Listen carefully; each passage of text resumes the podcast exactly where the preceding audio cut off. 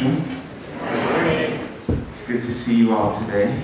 If you are new, my name is Solmani Migani. I'm one of the pastors here at Church of the Resurrection. I am always humbled and excited to read from God's Word, to study it and see what it says to us. This season of Epiphany, we're looking at um, our God incarnate, Jesus Christ, and how he interacts with the various people that he meets in his journey towards the cross and towards giving us life. Last week, we talked about what God incarnate does when he meets the sick and the dying. He heals them, he restores them to fellowship, and then he gives them an opportunity to serve him. Today, we're going to look at Matthew chapter 9, verse 9 to 13. And we're going to talk about what God does when he encounters scoundrels. I thought about changing the title God incarnate among the scoundrels, but it kind of fits. um, I'm using the word in the context of the way the Bible uses it in other places. It's not in our passage. It means a mean, worthless person, a villain, a person without honor or virtue. And in our own text, scoundrels are the tax collectors and the sinners, and rightly so. I mean, tax collectors specifically were often wealthy men, and they collected customs and duties for the Roman Empire. They were wealthy most of the time because they were greedy and they treated people very wickedly. They skimmed off the top to make themselves wealthy. So society really, really hated them. Sinners were people who flagrantly disobeyed the customs and rituals of Judaism, but also just the law of God. They disobeyed God's law, committed acts of sin. So you have prostitutes and adulterers, extortionists, gamblers, drunkards. And these were considered scoundrels, and rightly so. So our text today is going to talk about how Jesus interacts with this group of people, these scoundrels. We're going to see that he does two things. First, he calls them into fellowship with himself. And then he heals them of their sin. Let us pray together before we dive in. We pray, Father, that you would speak to us. We are before your throne and we want to hear you. And we pray that you would give us the grace to obey what we hear, to submit to your word. In the name of your Son, Jesus Christ, we pray. Amen. All right, a couple of chapters before chapter 9, I think it's Matthew chapter 4. Jesus is walking by the Sea of Galilee and he spots these four men Peter, Andrew, James, and John. And they're going about their fisherman duties. And he says to them, Hey, drop what you're doing, follow me. And immediately, these men follow him. Now, that's a smart, brilliant move. Jesus is gathering disciples, followers strong, sturdy, disciplined men with great endurance and who had a respectable uh, profession. He was calling these men to shape them into disciples who would grow his kingdom after he's gone and to spread the message. That's a smart move.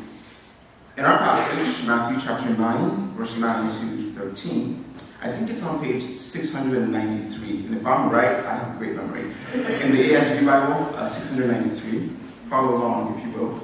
In that particular passage, at the very beginning, verse 9, Jesus is doing exactly the same thing.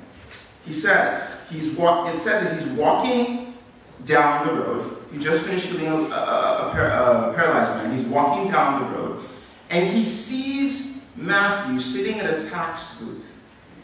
So he knows he's a tax collector, and he looks at him and he says, Follow me.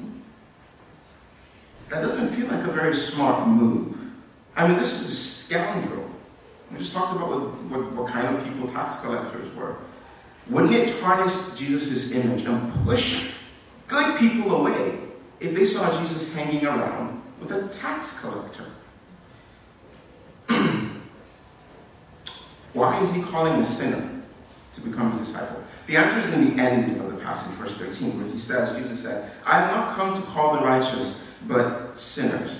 Jesus is actually intentionally calling all sorts of people to himself, including the outcast. and the scoundrel to accomplish his purposes. He's not only calling respectable fishermen, no. The call to follow Jesus extends to all, including scoundrels. Now, want you want you imagine that you are Matthew, and you hear Jesus' voice. You see this rabbi walking towards you, this holy man. You know he's a holy man. You've heard about him. You maybe heard his Sermon on the Mount, or perhaps you were there. Uh, you heard other people talk about it. Who knows? But you see this man walking towards you. And you know that he knows who you are because you're sitting in your booth as a tax collector. Worse off, you're a Jewish tax collector. You have betrayed your faith and your people because you are collecting money from your people and putting them in the coffers of their oppressors. You have sided with the enemy, of the Jews.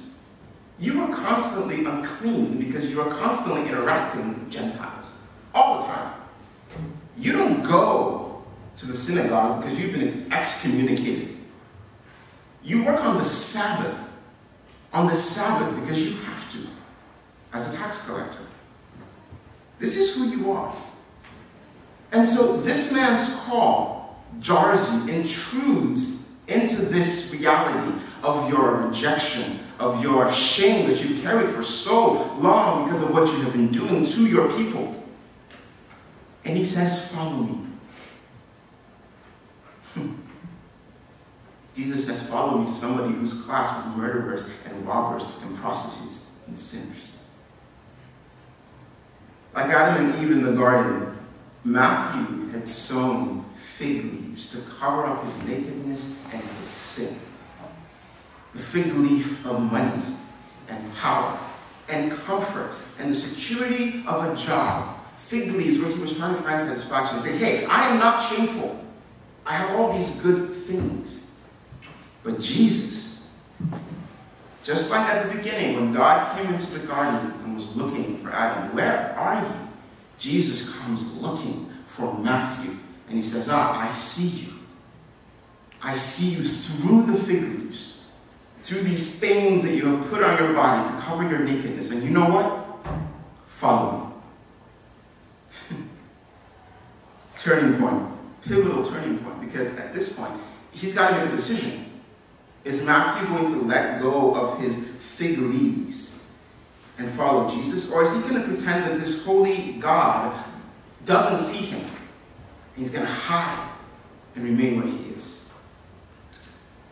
Thankfully, he chooses the vulnerability and openness of being Jesus' disciples.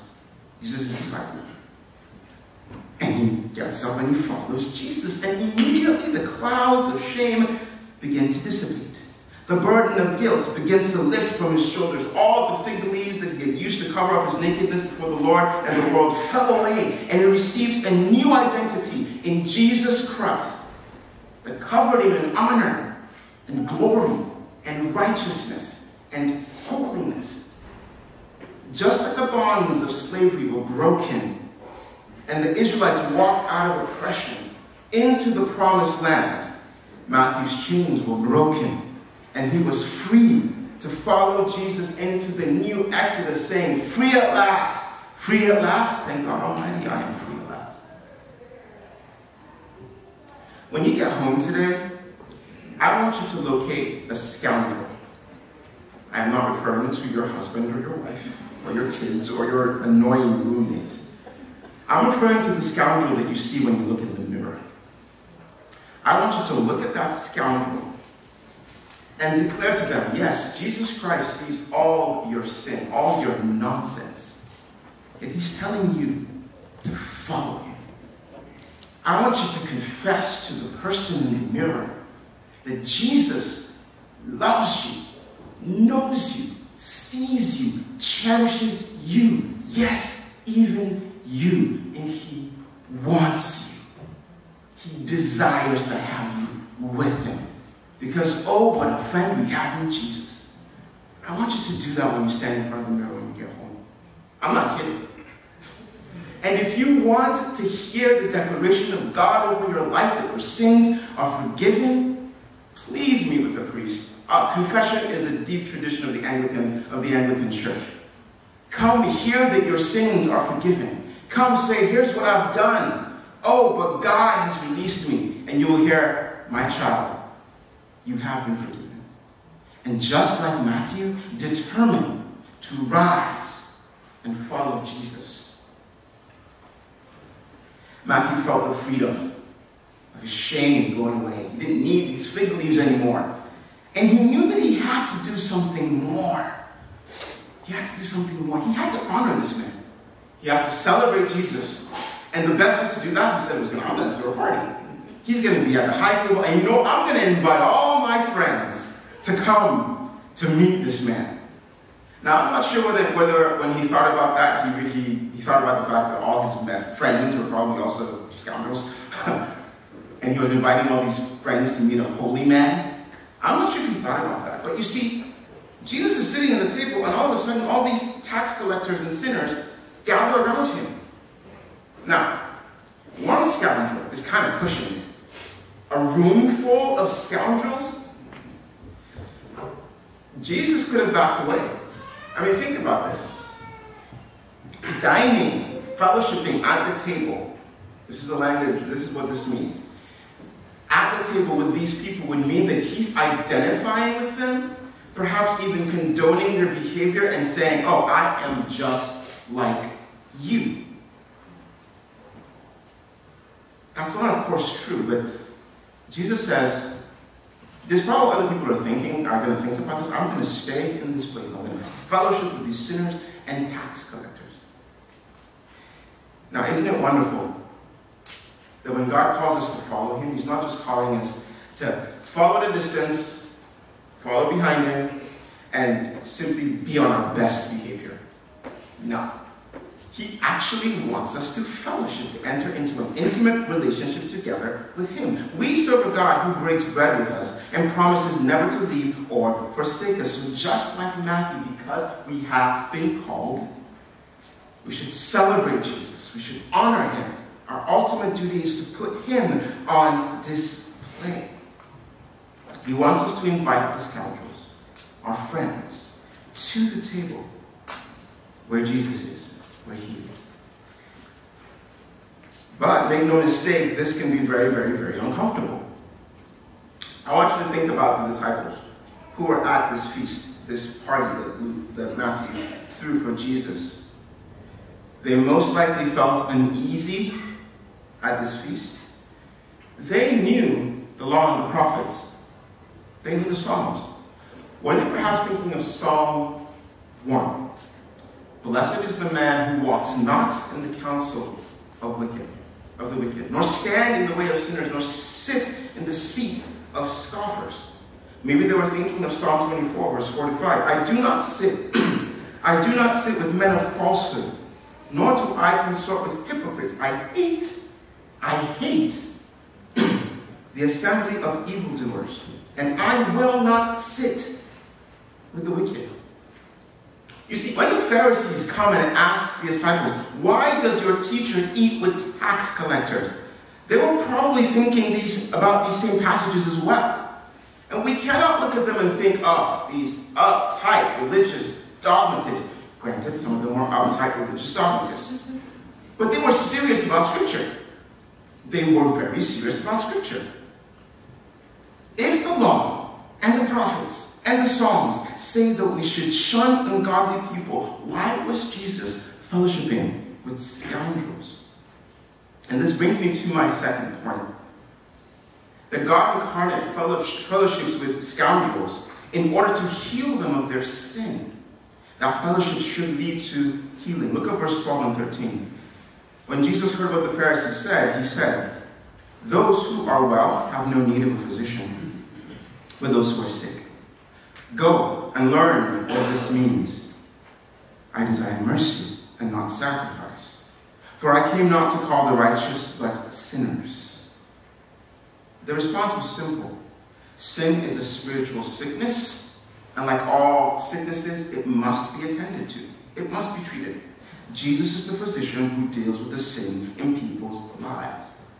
But because he is God incarnate, the sin of the scoundrels cannot defile Jesus. When the holy God walks among scoundrels, he makes people holy.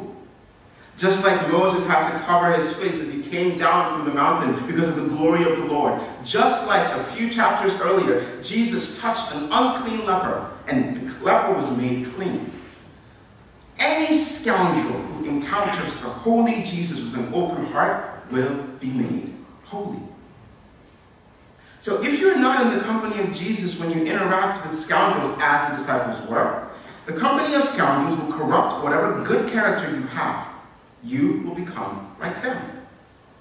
Now, this is the caution behind the prohibition against being with godly people. But if, like the disciples of Jesus, you stay in fellowship with the Lord, you will not be swayed by the counsel of the wicked. You will not be attracted to the life of the sinner or tempted to sit in the seat of scoffers. On the contrary, you will become the vehicle through which the great physician heals the sick. This is what Jesus was doing at the table. This party thrown in his honor was not a come as you are and leave as you came situation. No. I love the Just As I Am song. Sometimes we stay there. And we forget there's more. there's more after you come, just as I am. At Matthew's table, Jesus was declaring the glad news, just like we saw in, in, in Psalm, the glad news of deliverance, speaking of the faithfulness of God and his salvation, and enjoining, admonishing his listeners to repent.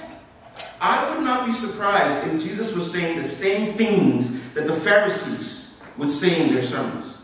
I'm pretty sure the tax collectors and the scoundrels heard the Pharisees saying similar things. The difference was that he was speaking from a place of fellowship at the table.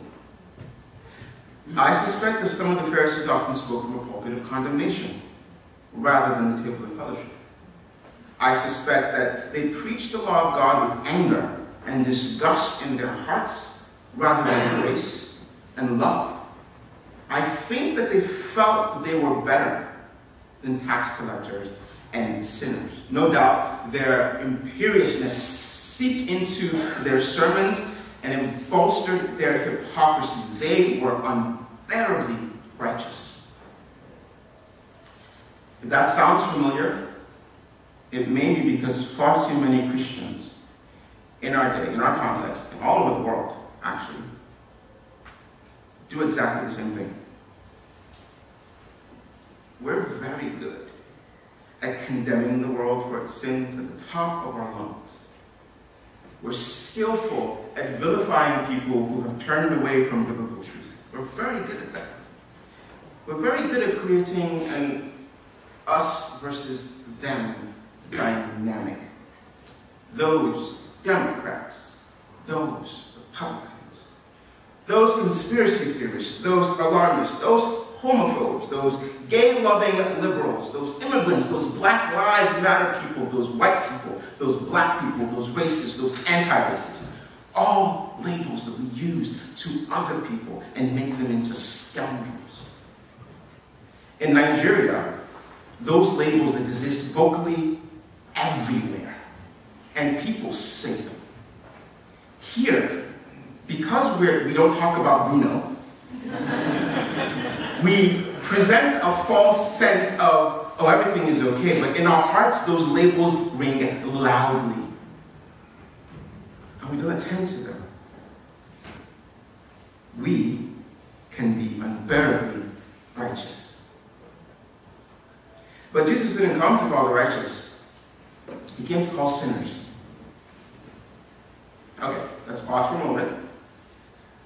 Is Jesus saying, Oh, Pharisees, you all don't have any problems at all. You got it right. You don't need me. These sinners here, they're the ones that need me. Is that what he's saying? And let's be careful here about that word righteous. The Gospels actually speak of righteous people. Joseph, uh, Jesus' earthly father. Mary, the favored one of God. Simeon, called righteous. Anna, prophetess, in the temple, fasting and praying all the time. John the Baptist, there were righteous people in Gospels. Is Jesus saying that he did not come for them? Remember the parable that he told in Luke about the tax collector and the Pharisees? This tax collector comes and says, sorry, this, uh, this uh, uh, Pharisee comes and says, Oh God, thank you that I'm not like those people. Ah, I fast twice a week. I give tithes. Not a tax collector, not a murderer, none, none of that. Ooh, thank you, Lord. Hallelujah. The tax collector says, not even looking up to heaven, God, have mercy on me, a sinner. And Jesus says that that tax collector went home justified. And in the Greek, went home declared righteous. And not the Pharisee. Those who are considered righteous are the ones who recognize their need for God's mercy and plead for it. God, Jesus doesn't need to come for them because they're in the right place. They're with Him already. They're fellowshipping with Him already. But the sinners are not. The Pharisees were not people that saw themselves as sinners. And so, because Jesus wants to help them, he speaks to them. You know, sometimes we think that other people need Jesus more than we do. Isn't that the case? We pay lip service to God, saying, Oh, be merciful to me, O God. Have mercy, for I am a sinner. But by our actions, we display a false sense of superiority that only makes us look atrocious in the eyes of the world. We need Jesus to open our eyes to remind us that we are all scoundrels. Yes, the often unspoken truth in churches is that Christians are scoundrels too. We don't like saying it. It's very true. Jesus knows that, and so he turns to the Pharisees to heal their self righteousness. Why? Because he's the physician who deals with the sickness of sin. He tells the Pharisees, Go and learn what this means. I desire mercy, not sacrifice. It's one of those hyperboles in the gospel. You know when Jesus said, You need to hate your father and mother if you're going to follow me? He was making a point. Here he's saying, I desire mercy more than sacrifice.